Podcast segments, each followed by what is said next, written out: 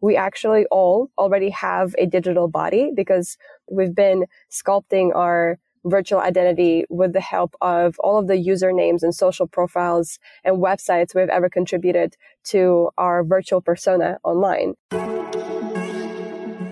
Hi, everyone. This is Growing Web3, a podcast that uncovers the growth stories behind the most successful crypto, DeFi, DAO, NFT, metaverse, and play to earn ecosystems.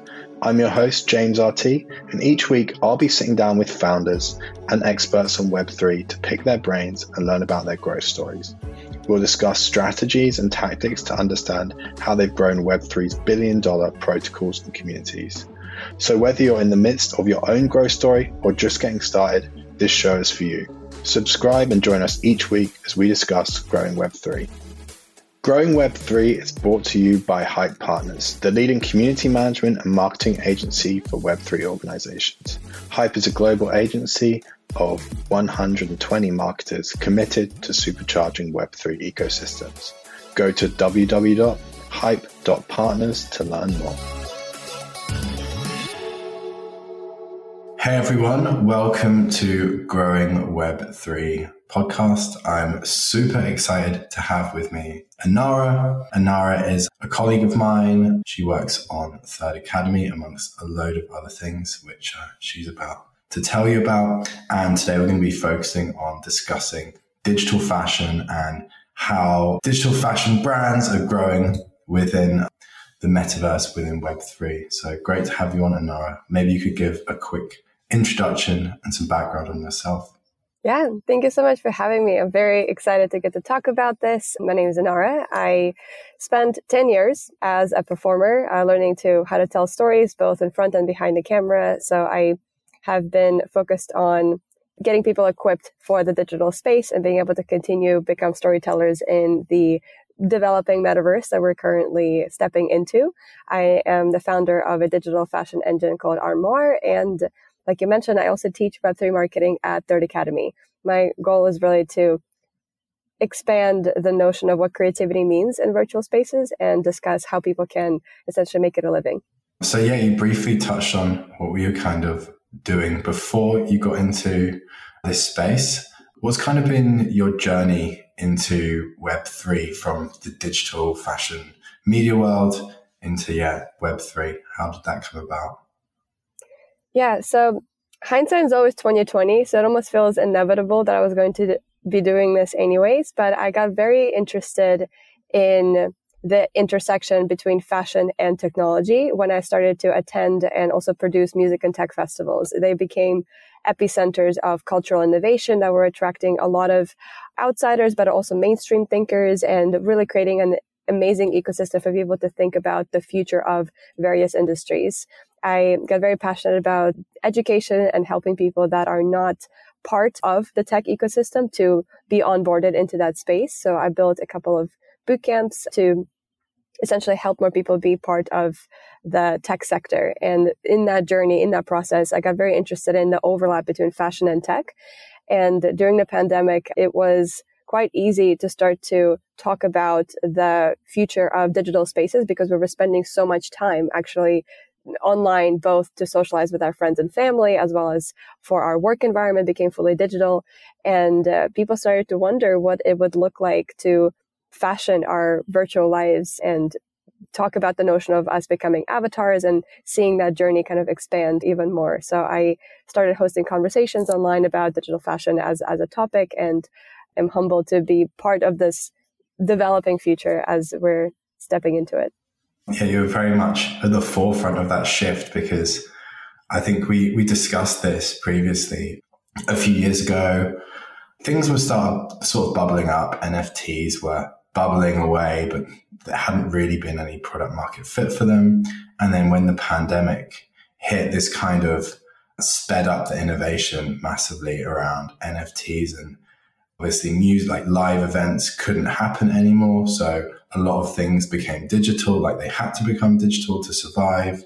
And then this kind of merge of these two worlds, this Web3 world and yeah, this cultural world, I think really started to started to happen. Yeah, maybe you could talk a little bit about what kind of digital fashion looks like in the Web3 context, like now as it is today? You know, everybody knows the story of the emperor who had no clothes. So I think a lot of people, when they think about digital fashion, kind of get very confused and like, why would you create clothes that you cannot wear, considering how physical of a product fashion actually is? So to begin ex- kind of explaining where digital fashion fits in, I like to say that we actually all already have a digital body because even though for most of us it might not look 3D yet, we've been sculpting our virtual identity with the help of all of the usernames and social profiles and websites we've ever contributed to our virtual persona online. And as we kind of started to join communities and seek belonging in either in forums or in different chat rooms and joining communities that will essentially help us feel like we're part of a community, we will also eventually want to dress up that virtual identity as it starts to look more 3D. And we started to see that phenomenon happen with PFP collections as NFTs introduced more of like series of human beings or humanoids that actually made you feel like you are connected to them. So the question I asked is like, what will your PFP want to wear in the metaverse, and what does that uh, what does that journey actually look like? So fashion can appeal to a fully virtual life as well as uh, products and companies that exist in the physical world that also want to materialize in virtual spaces. I love that concept that we already have like a digital body, digital version of ourselves. And yeah, I think, yeah, that's a trend that's really happened over the last 18 months. I feel like a bit of a loser because I'm still like the guy who has his normal headshot on Twitter. And I'm like, oh, okay, I really need to change that. So I, I might do that today because my digital body doesn't feel great right now. doesn't feel very innovative. What are you going to be wearing? I quite like this NFT collection called Miladies. They're quite quite random and they're kind of niche right now. So I've got a few of those. So maybe I'll put one of those up. Yeah, we've seen like bored apes and these really popular PFPs go through like they've also started to come to contact with fashion, right? Because there was like the Adidas bored apes, and yeah, that's like you're flexing if you've got a bored ape or you're showing you're part of a community. And then you're also adding like, you know, the Adidas version, which I think had specific clothing. They were like 3D with specific clothing pieces on. So yeah, it's very cool that that's becoming, becoming a trend. And yeah, I love that. I think a lot of people, when they think of digital fashion, think of the metaverse immediately. But really, like you said, it's, it's potentially even more important dressing up this digital body on Twitter because more people might see it for now. Very cool. Very cool. And what do you think the key differences between the way digital fashion is moving or growing in the Web3 world and kind of in the normal world, I guess? Digital fashion can seem as a very separate aspect of both the fashion and tech industries because it is, first of all, so new and it also sits in this new area that requires somebody to have an understanding of what the fashion, the e-commerce world is like, and then also looking at the tech ecosystem and how people actually behave within the space. So digital fashion to me is a step that can provide extra level of connectivity between your physical and your digital experience and allows you to actually take your user on a journey as your brand starts to mature and kind of secure its place within the landscape and also allow it to belong in multiple places. You can have only so many brick and mortar stores in the physical world, but your virtual presence can be really useful for so many people that don't live in a specific zip code where your brand can be very present.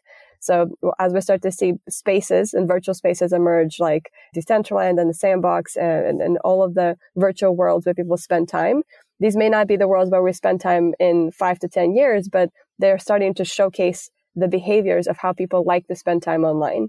I kind of coined a term for myself that in order for brands and, and creators to actually break into the space, they will have to become meta brands and meta creators, which essentially has the framework of the metaverse in mind as they start to build out and adapt products for this new, new space. So the same way how the internet made companies have to develop their digital brands. I think uh, the metaverse in a similar way is asking creators and brands to consider their strategy for entering this space too. It's like there was obviously retail strategy, sell your stuff in stores. Then there was a digital strategy, sell your stuff online through a website or Instagram or wherever it may be.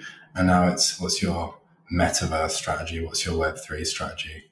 Which I think is really exciting because it kind of flips everything on its head because you can't really go advertising first, which is like the traditional way. You have to go community first.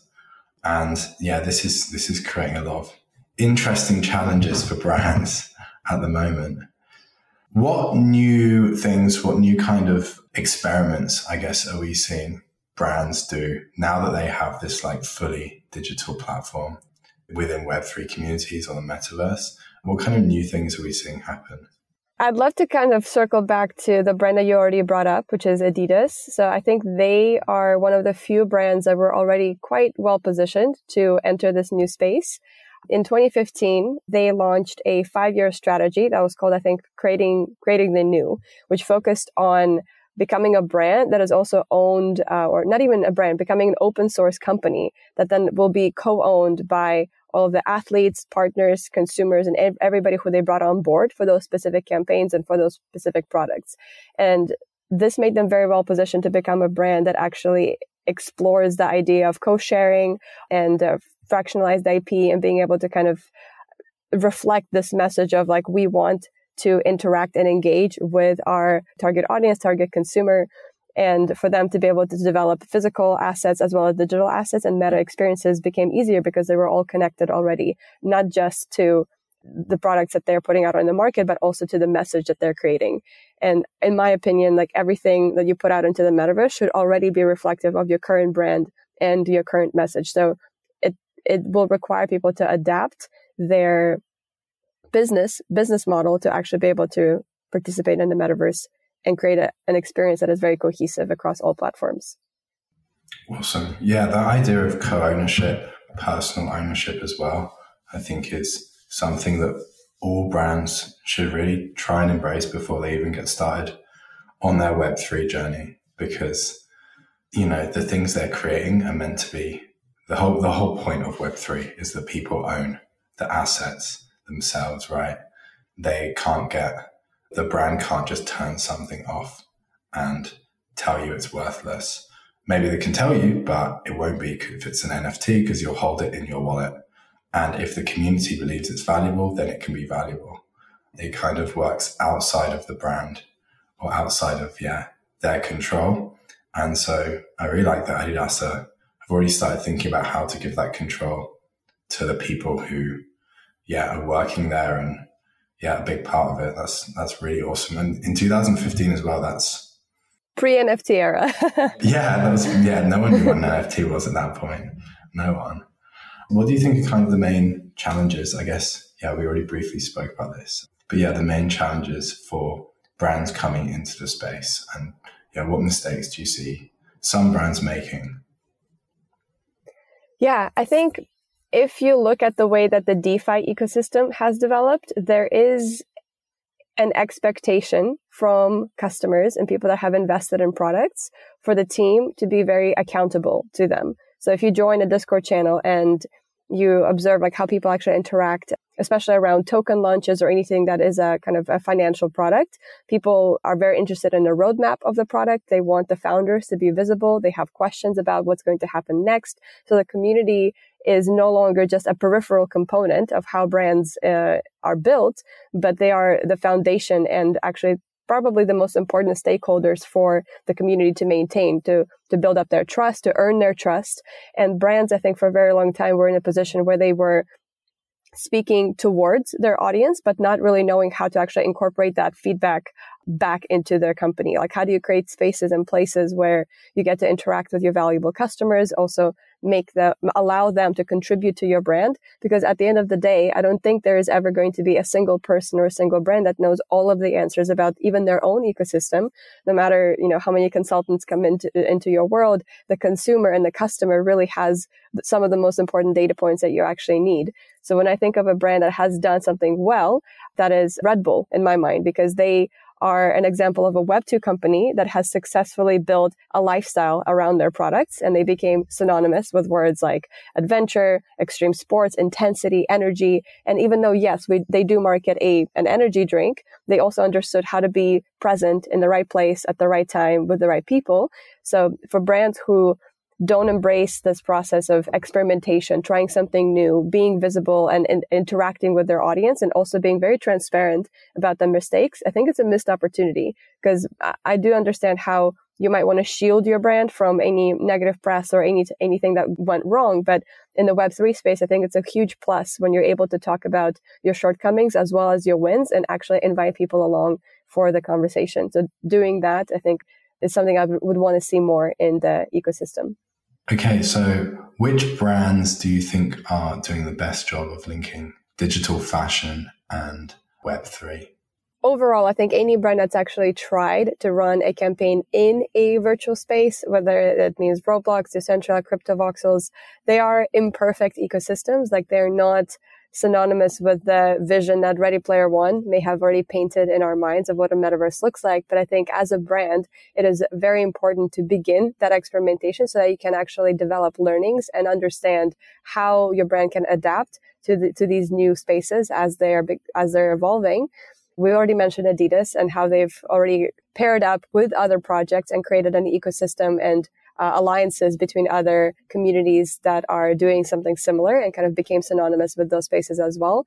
But I also would love to highlight a brand Dolce Gabbana because they've done a campaign quite recently, I believe at the beginning of 2021 that launched several NFTs that opened up doors to experiences that were previously available only to their high end clientele that were now available through the purchase of NFTs. So whether that meant somebody is now qualified to have a custom garment created for them, or they're able to attend a party that um, may have been very exclusive in the past.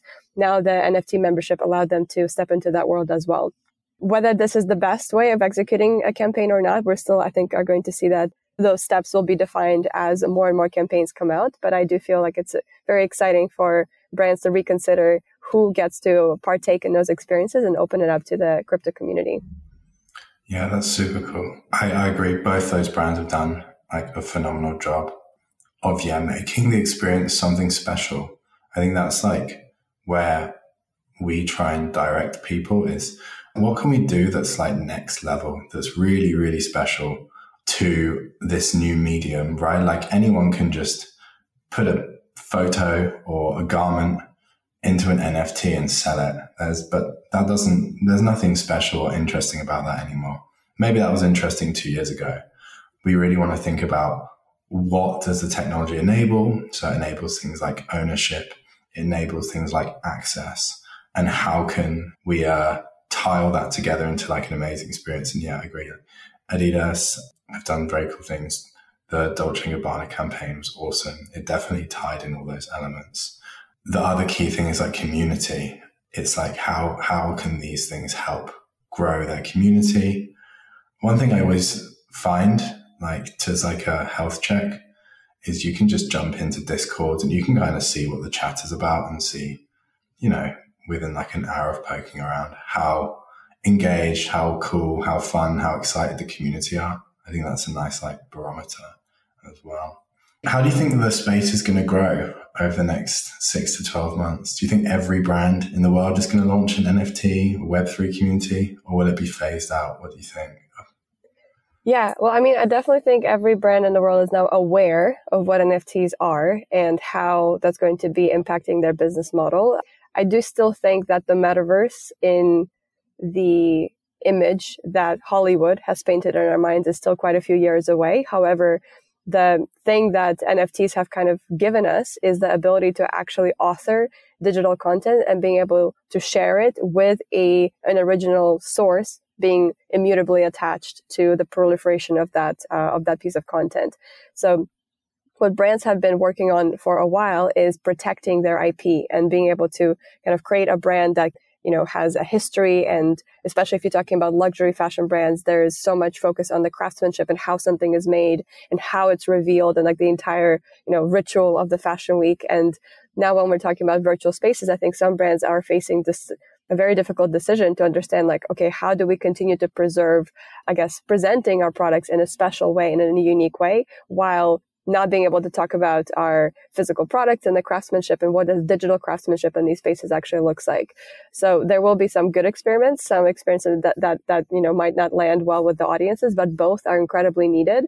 And I do not think that NFTs are going to be going anywhere simply because of the potential of what they're actually enabling us to do. One, it gives a pathway to creators, individual creators and collectives to be able to release product directly to their audiences without having to work for X amount of years at a luxury fashion house to then build up their credentials. They just can go directly to their fan base, which significantly accelerates the process of being able to bring a product to market. For brands, it's also being able to have ubiquitous presence, uh, especially outside of the major fashion capitals around the world, where of course you can come across flagship stores here and there and you can experience the beauty of or the the unique experience that the brick and mortar store offers. But up until this day, e-commerce is, has still been primarily a process, not an experience, and really pales in comparison to what a brick and mortar experience really gives to the customer. So how can the metaverse step in or provide a playground for your brand to be able to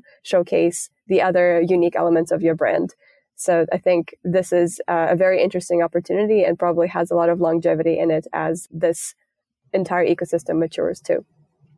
Amazing. Up only then for working, yeah, working with brands, exploring the space.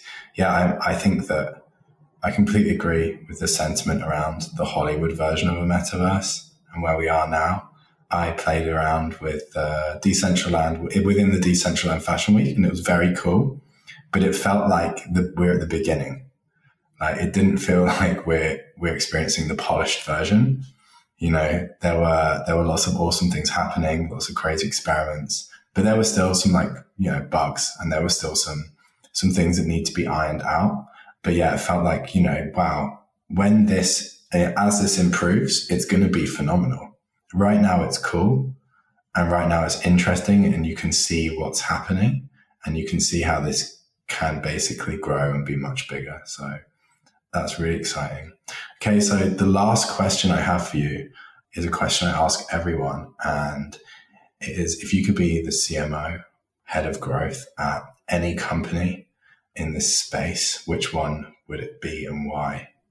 One of my personal role models has always been Angela Ahrendts because I have loved seeing her journey as as she went from Liz Claiborne to then Burberry and how she transformed every single one of the organizations and how much she valued technology and incorporating technology into the e-commerce or the commerce retail experience.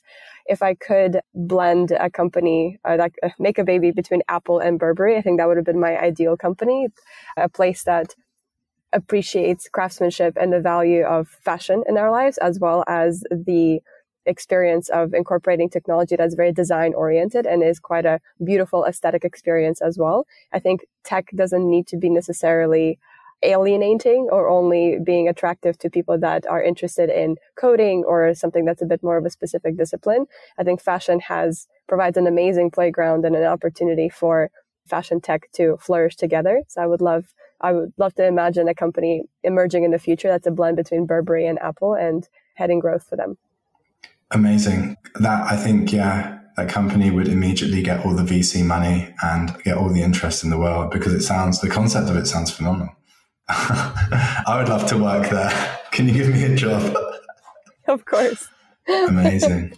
Wonderful. Well, thank you. Thank you so much for coming on. It was, yeah, incredible to learn about more about the, how the digital fashion industry is going to grow with uh, the Web3 world. If people want to get in contact with you or follow you, what you're up to, what's the best way they can do that? Yeah, I mean, as true to the native Web3 ecosystem, I think Twitter right now is one of the best places for us to connect. So uh, you can find me at EnaraXR on Twitter. I love to also curate a list of brands, companies, and creators who also are very interested in this topic. So feel free to message me or follow me, and I'd love to also meet you if uh, we share these interests together. Amazing. Thank you so much. This podcast was brought to you by Hype Partners. We are a Web3 agency uh, helping brands, crypto companies, blockchain projects, organizations, communities grow, um, you can check us out at hype.partners. Thank you so much, Nara. Take care. Thank you. It's been a pleasure. Bye. Thank you for listening, and we hope you enjoyed this episode of Growing Web3. You can see the show notes and all the resources mentioned in today's episode at hype partners forward slash podcast. Thank you for listening again, and be sure to hit subscribe to listen to new episodes first. Growing Web3 is brought to you by Hype Partners, the leading community management and marketing agency for Web3 organizations. Hype is a global agency of 120 marketers committed to supercharging Web3 ecosystems. Go to www.hype.partners to learn more.